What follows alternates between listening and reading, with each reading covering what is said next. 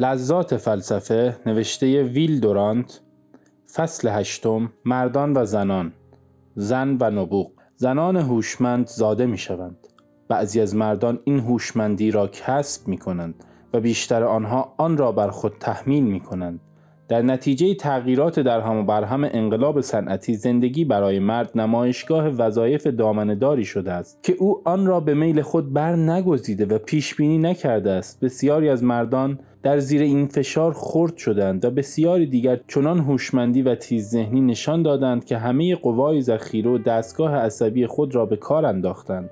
مردان بیش از روزگاران پیش نوابق و مجانین بیرون می‌دهند. هرچه صنعت انسان را بیشتر به کام خود فرو می‌برد زن نیز بیشتر به عمل اجباری رشد ذهنی تن در می‌دهد. اما با اینکه زن به سرعت تغییر مییابد باز از حیث ذهن و عقل در بعضی جهات با مرد مختلف میماند. به نظر می رسد که زن با فکر مطلق چندان آشنایی ندارد. زن در واقعیات تیزبین است و آنها را خوب به خاطر می سپارد اما برای تعمیم و توضیح عمیق مستعد نیست و ممکن است که در جزئیات و در پیدا کردن مقصد سردرگم شود. زن بیشتر به اشخاص علاقمند است نه به اشیا و اعمال. او در مسائل بحث نمی کند بلکه درباره مردان بحث می کند زیرا مسائل مربوط به او مردانند. سرنوشت او این است که با اشخاص یعنی با شوهر و فرزندان خیش سرگرم باشد و سرنوشت مرد آن است که در گرداب صنعت و تجارت دست و پا بزند و با علل و اعمال و نتایج و همچنین با مردان و زنان دیگر سر و کار داشته باشد. مرد به آسانی کتابی را که موجد و منبع اندیشه است مطالعه می کند اما کتاب زن باید یک داستان باشد آن هم داستان یک مرد. زن هنوز معتقد است که اشیا دارای روحند و امری که علت آن شاید یک تغییر طبیعی یا اجتماعی یا سیاسی باشد در نظر زن به موجودات آسمانی و اراده های غیر عادی مربوط می شود. مردانی که درباره اختلافات ذهنی زن و مرد مطالعه کردند از مشاهده کمی نوابق در میان زنان خوشحال شدند. حتی در هنر که بنا به فرض باید رابطه ای با زیبایی داشته باشد یا در موسیقی که از حساسیت عاطفی برمیخیزد زنان به نسبت کوشش هایی که می کنند و در مقابل فرصت هایی که داشتند کمتر از مردان اثر به جای گذاشتند. زنان بیشتر از مردان به موسیقی اشتغال دارند ولی مردان بیشتر از زنان موسیقی ماندگار به وجود آوردند. آنجا که مردان از نبوغ هنری یا ذهنی زنان سخن می‌گویند فقط برای آن است که این نبوغ را دوباره از آن خود بدانند زیرا آن را نبوغ مردانه مینامند. شوپنهاور به ما اطمینان می‌دهد که میان مادری و نبوغ جنگ است. اگر سخن او را بپذیریم باید بگوییم که هیچ زنی نمی‌تواند نابغه باشد مگر آنکه مانند شوپنهاور آدم غیرعادی و خطرناکی باشد. جورج سانت سیگار مردانه می‌کشید و اسپنسر معتقد بود که جورج الیوت مردتر از آن است که بتوان روح یخزده اش را آب کرد. مادام ژیراردن معتقد بود که در هر یک از قصه های جورج سانت می‌توان از نفوذ و رفتار آخرین عاشق او اثری پیدا کرد.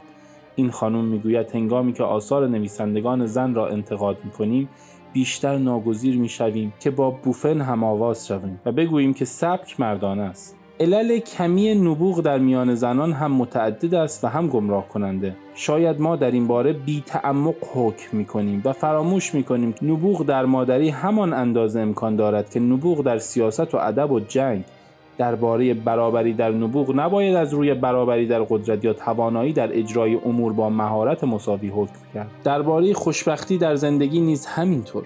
بلکه برابری در نبوغ را باید از روی توانایی در اجرای مشاغل و وظایفی دانست که طبیعت بر هر یک از زن و مرد مقرر کرده است. این اشتباه مانند آن اشتباه دیگری است که می‌گوییم نبوغ در عصر ما کمتر از نبوغ در زمانهای گذشته است که فاصله زمانی آن ما را مسهور ساخته است. ما می‌خواهیم امروز نبوغ را در همان میدانهایی که سابق در آن حضور کرده است باز ببینیم. اگر یک قدرت ذهنی در روزگار گذشته در میدان ادب و هنر تجلی می‌کرد امروز در میدان وسیع دانش و صنعت خود نمایی می‌کند. همه ما اکنون منحصر به آن است که با علم و قدرت جدیدی که به دست آورده ایم عالم طبیعت را از نو بسازیم. ما علما و مخترعین بزرگی داریم و در تجارت و اقتصاد جهانی مردان برجسته فعالی داریم. در چنین زمانی نباید منتظر ظهور کسانی مانند افلاتون شکسپیر و لئوناردو به توون باشیم. شاید علت کسرت نوابق در میان مردان آن باشد که نسبت مردان درس خوانده و تعلیم یافته در آنان از زنان بیشتر است. از این رو تا هنگامی که نسبت مردان و زنانی که تعلیمات عالیه یافتند یکسان نباشد مقایسه زشت و نادرست است. نوابق مرد از میان میلیون ها مرد تربیت یافته برخواستند و نوابق زن فقط از میان صدها زن تربیت یافته.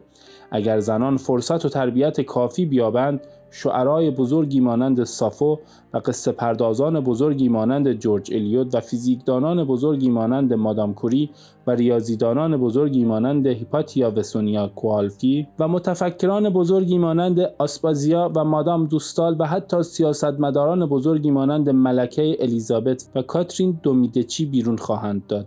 با این همه زنان شاید از نشاط طبیعی خالصی که لازمه کار هنری است خالی باشند و شاید آن استعداد و حس زیبایی را که روح را به آفریدن آثار معنوی وامی دارد کمتر داشته باشند. شاید باز هم علت آن نوعی عدم حساسیت جنسی یا نوعی حساسیت دیررس در زنان باشد که روانپزشکان مرد ما را از آن مطمئن می‌سازند. ولی البته اخلاق و عادات معاصر آن را مسلم نمی دارد. به طور کلی زن در مرد زیبایی نمی جوید بلکه قدرت و توانایی که نشانه حمایت است می خواهد. این مرد است که به دنبال زیبایی می گردد زیرا زیبایی معمولا نشانه مزاج قوی و سلامت است نه چنان که استندال گفته است نشانه لذت. اینکه هوس زیبایی و میل به آن در زن کمتر است برای آن است که زن نمی‌خواهد بگیرد بلکه می‌خواهد او را بگیرند. از اینجاست که زن بیشتر از آن که خالق زیبایی باشد الهام دهنده زیبایی است. و شاید هم زن در این مرد مغرور مسخره آن زیبایی را که محرک نیروی خلاقه است نمییابد. زن که زیبایی در جسم او مجسم است چه حاجت به جستجوی زیبایی دارد؟ زیبایی زنده از هر زیبایی شکل بهتر است و از هوش بالاتر است زیرا زیبایی مقصود هوش و منبع هنر است.